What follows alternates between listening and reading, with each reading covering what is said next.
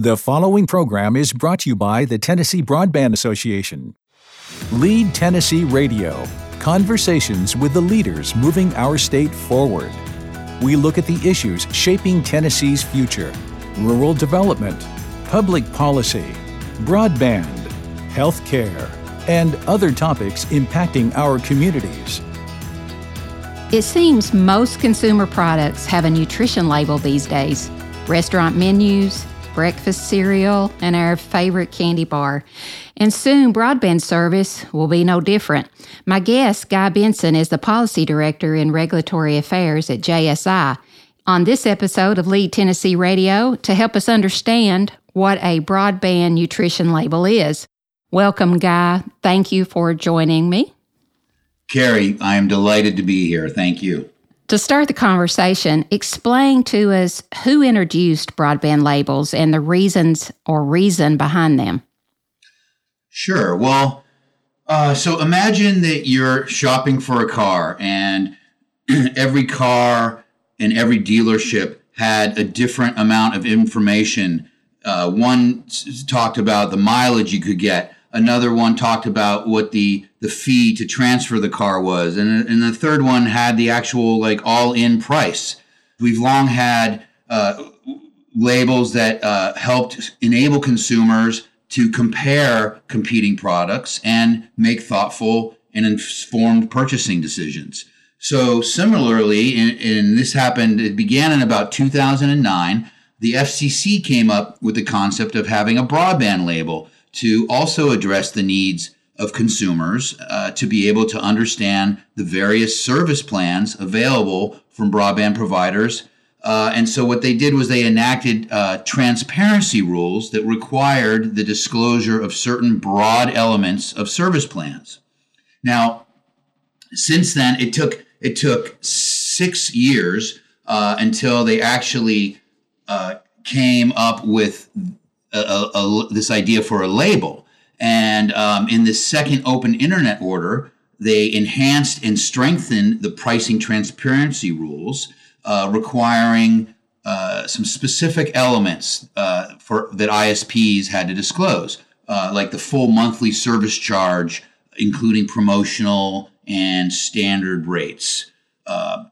Uh, all one-time and recurring fees and whether data caps would be imposed and some other some other items. And what they said was look here's this label template that if you fill in the information in this label you will have complied with these new extensive transparency rules. Well not too late after that uh, the fcc reversed course uh, and they uh, basically eliminated the the broadband label safe harbor. So that was in 2017. Then what happened? We had the pandemic, uh, and as part of this, the uh, Biden administration passed the Infrastructure Investment and Jobs Act, which did a lot of things, as we know. But one of the things is it directed the FCC to require broadband internet service providers to basically display in the form of these labels certain information regarding their broadband internet access service plans. So, this template uh, is all of the information at this time finalized? Um, what will be required from the broadband providers? Uh, basically, the label must include information about pricing, uh, introductory rates, if if if applicable, uh, including the rate uh, that will be applied after the introductory period. Uh, what are the data allowances, performance metrics, and whether the provider participates in the uh, ACP, the Affordable Connectivity Program. Okay, it's certainly a complicated issue. There's a lot. There's a lot to, that goes on these. Will all ISPs be required to implement these labels and and if so, what what kind of timeline are they looking at right now or is that still up in the air? So, um, well, another great question. Yes, all ISPs are required uh, to implement these labels. Um, but as I was mentioning earlier, so we still have not had the Office of Management and Budget review uh, and then they will publish that review in the Federal Register. So that could come at any time now. Um, mm-hmm. I don't expect it next week, but it could come next month. Once that happens, then there's two uh, main dates. Although for our listeners today, I think that um, most will probably have fewer than 100,000 subscriber lines. And if that's the case, then um, then there is a one year implementation period. So we are looking at at least a year, um, probably a little bit more for those um, for, for those folks. Now, uh, the way the subscriber line standard is measured is that the FCC is going to look at your last uh, F, uh, FCC Form 477, and they're also going to uh, include the um, the customers of all of your affiliates as well. So if you are one of those providers with fewer than 100,000, you will have a one year implementation period. For anybody out there that has more than 100,000 subscriber lines, it's going to be a six month um, uh, period. So, Guy, when I buy a loaf of bread, I may check the carbs or the calories uh, to help me make a buying decision. If I stop in, call, or go to my local broadband provider's website, what will be the best way for them to present this broadband label information? Is it going to be required at every point of sale? Or, and is it only required at a new sale or even when I call in about a bill inquiry? Right. Well, Carrie, number one, there is a format that the FCC adopted, and um, that's why it's called the broadband label. It resembles the FDA's nutrition labels. providers must display the actual label. It, it, can't be an icon or, or a link um, and uh, in close proximity to the associated plan advertisement. So uh, basically, there are time and place considerations that we have to talk talk about. So, in terms of, of, of this requirement that the label be presented at the point of sale. So the point of sale is the time at which the consumer views specific broadband plans available to them at their service location. So a lot of times that's going to be where you get online and you're like, okay, I need to get some some internet service for my house. Uh, I put in my zip code, I hit enter, and then bam, the next page that comes up is going to talk about you know available plans. So that's where the, um, the point of sale is required to have this uh, this la- the, the label for each plan. Um, and then the broadband labels that are displayed should be only for services that are currently offered to new customers. So, so once you no longer offer a plan, even though it's still being taken advantage of by previous customers.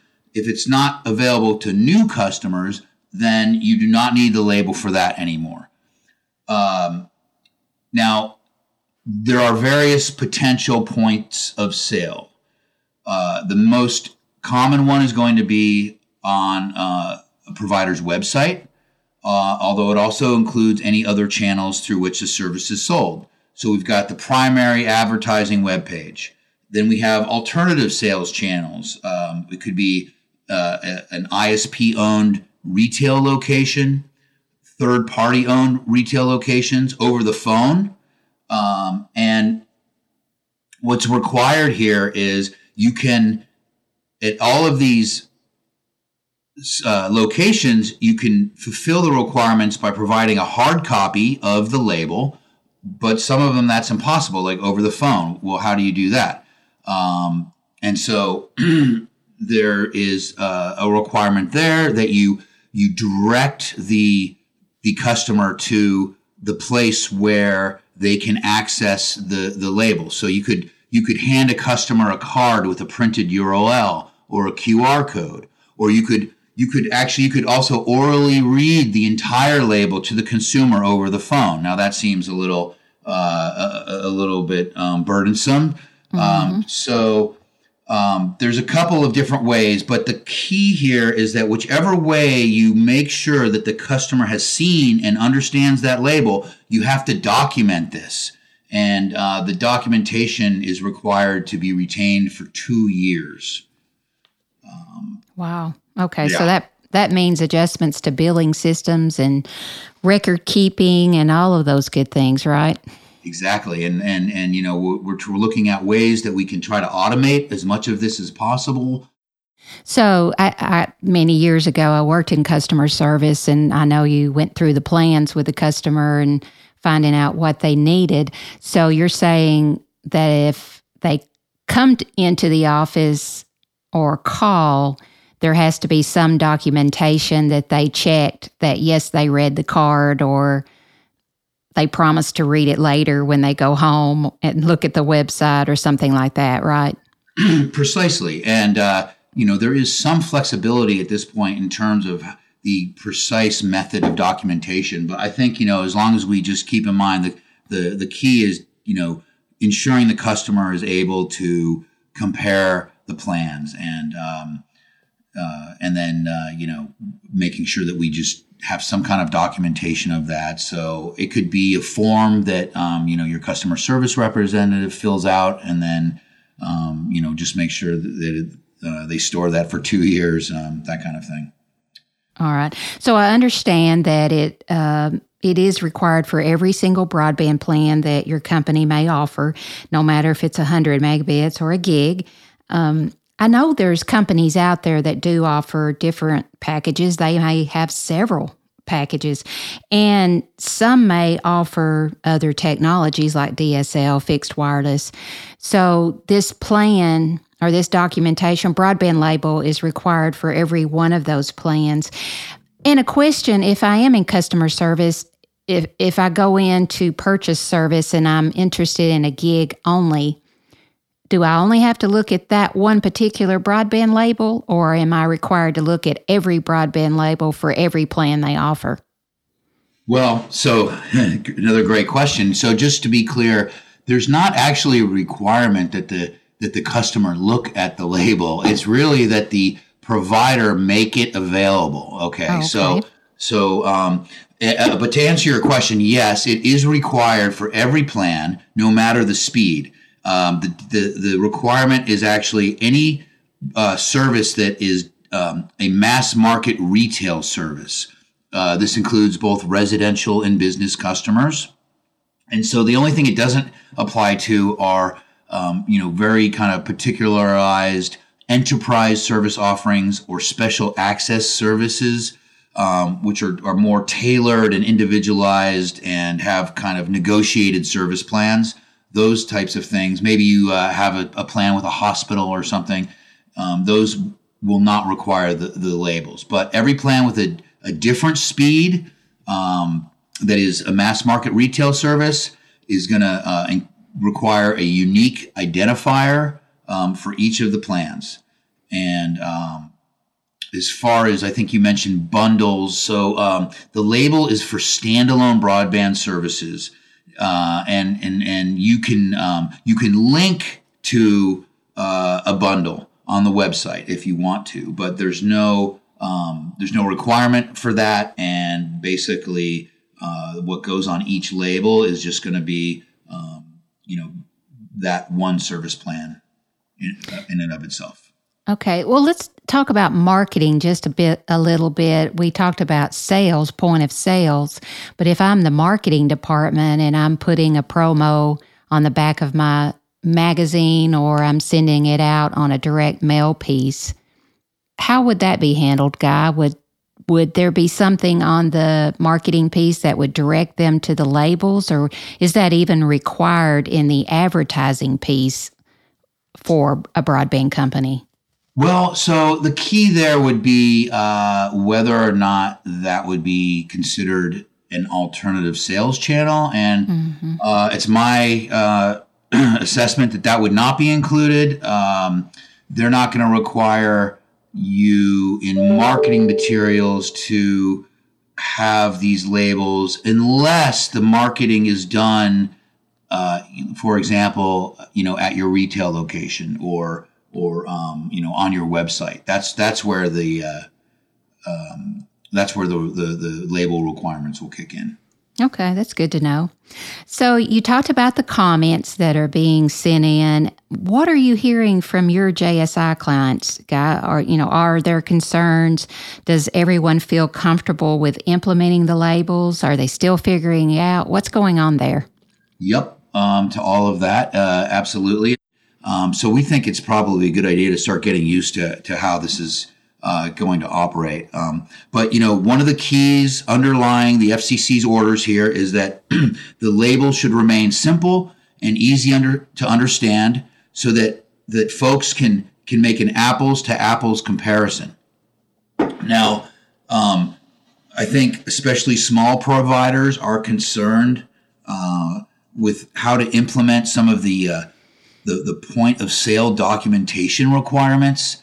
Mm-hmm. Um, you know, our clients are, uh, are, are, are almost exclusively small providers. They don't have, uh, you know, complicated uh, compliance departments that they're they're they're able to to uh, you know spend countless hours on this stuff. So, um, you know, there I think there is concern with the point of sale, um, and uh, also trying to figure out you know, how can as much of this be automated as possible? Um, you know, with their uh, the unique identifier, it's like a 15 digit number that needs to be created out of three different pieces, and and and this documentation that's required. How can we automate it? So that's what we're going to be looking at helping um, helping um, folks folks do. And and you know, I might also mention at this time, um, you know, the further notice of proposed rulemaking uh, we, that we mentioned earlier. So uh, JSI filed comments uh, on behalf of our, our rural uh, clients, and um, we, uh, you know, had um, a couple of main points. Uh, one is, you know, just FCC, please, you know, keep in mind the burdens that that that compliance requirements can have on, especially, you know, the small and rural providers.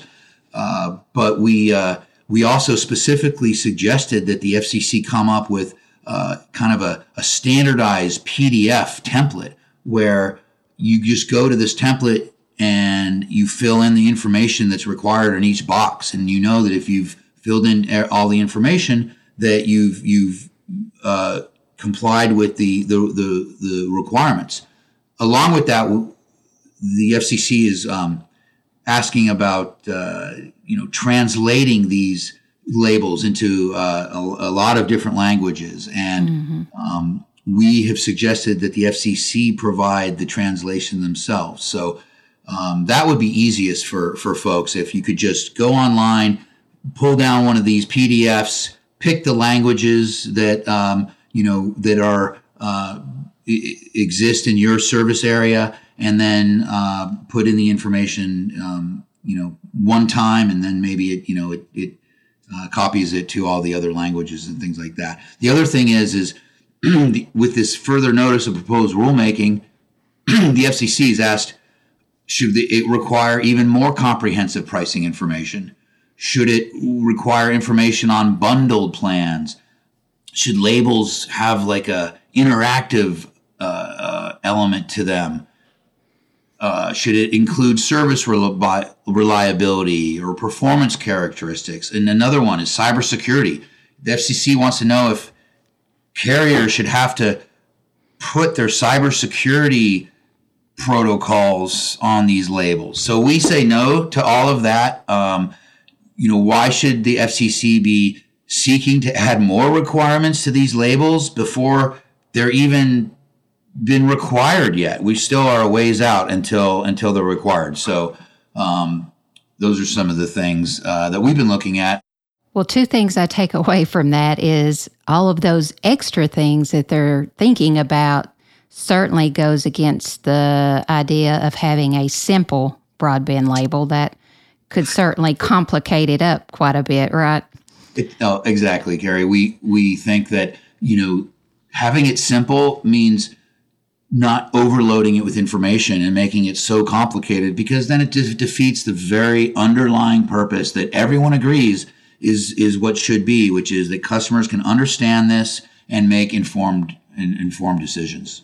And I think the PDF uh, template from the FCC would not only be very helpful to the broadband providers, but as a consumer, if I am changing companies or moving, um, it would certainly be helpful that they all look alike instead of every company's uh, broadband label looks a little different. So I can see simplicity there if they did come out with a template.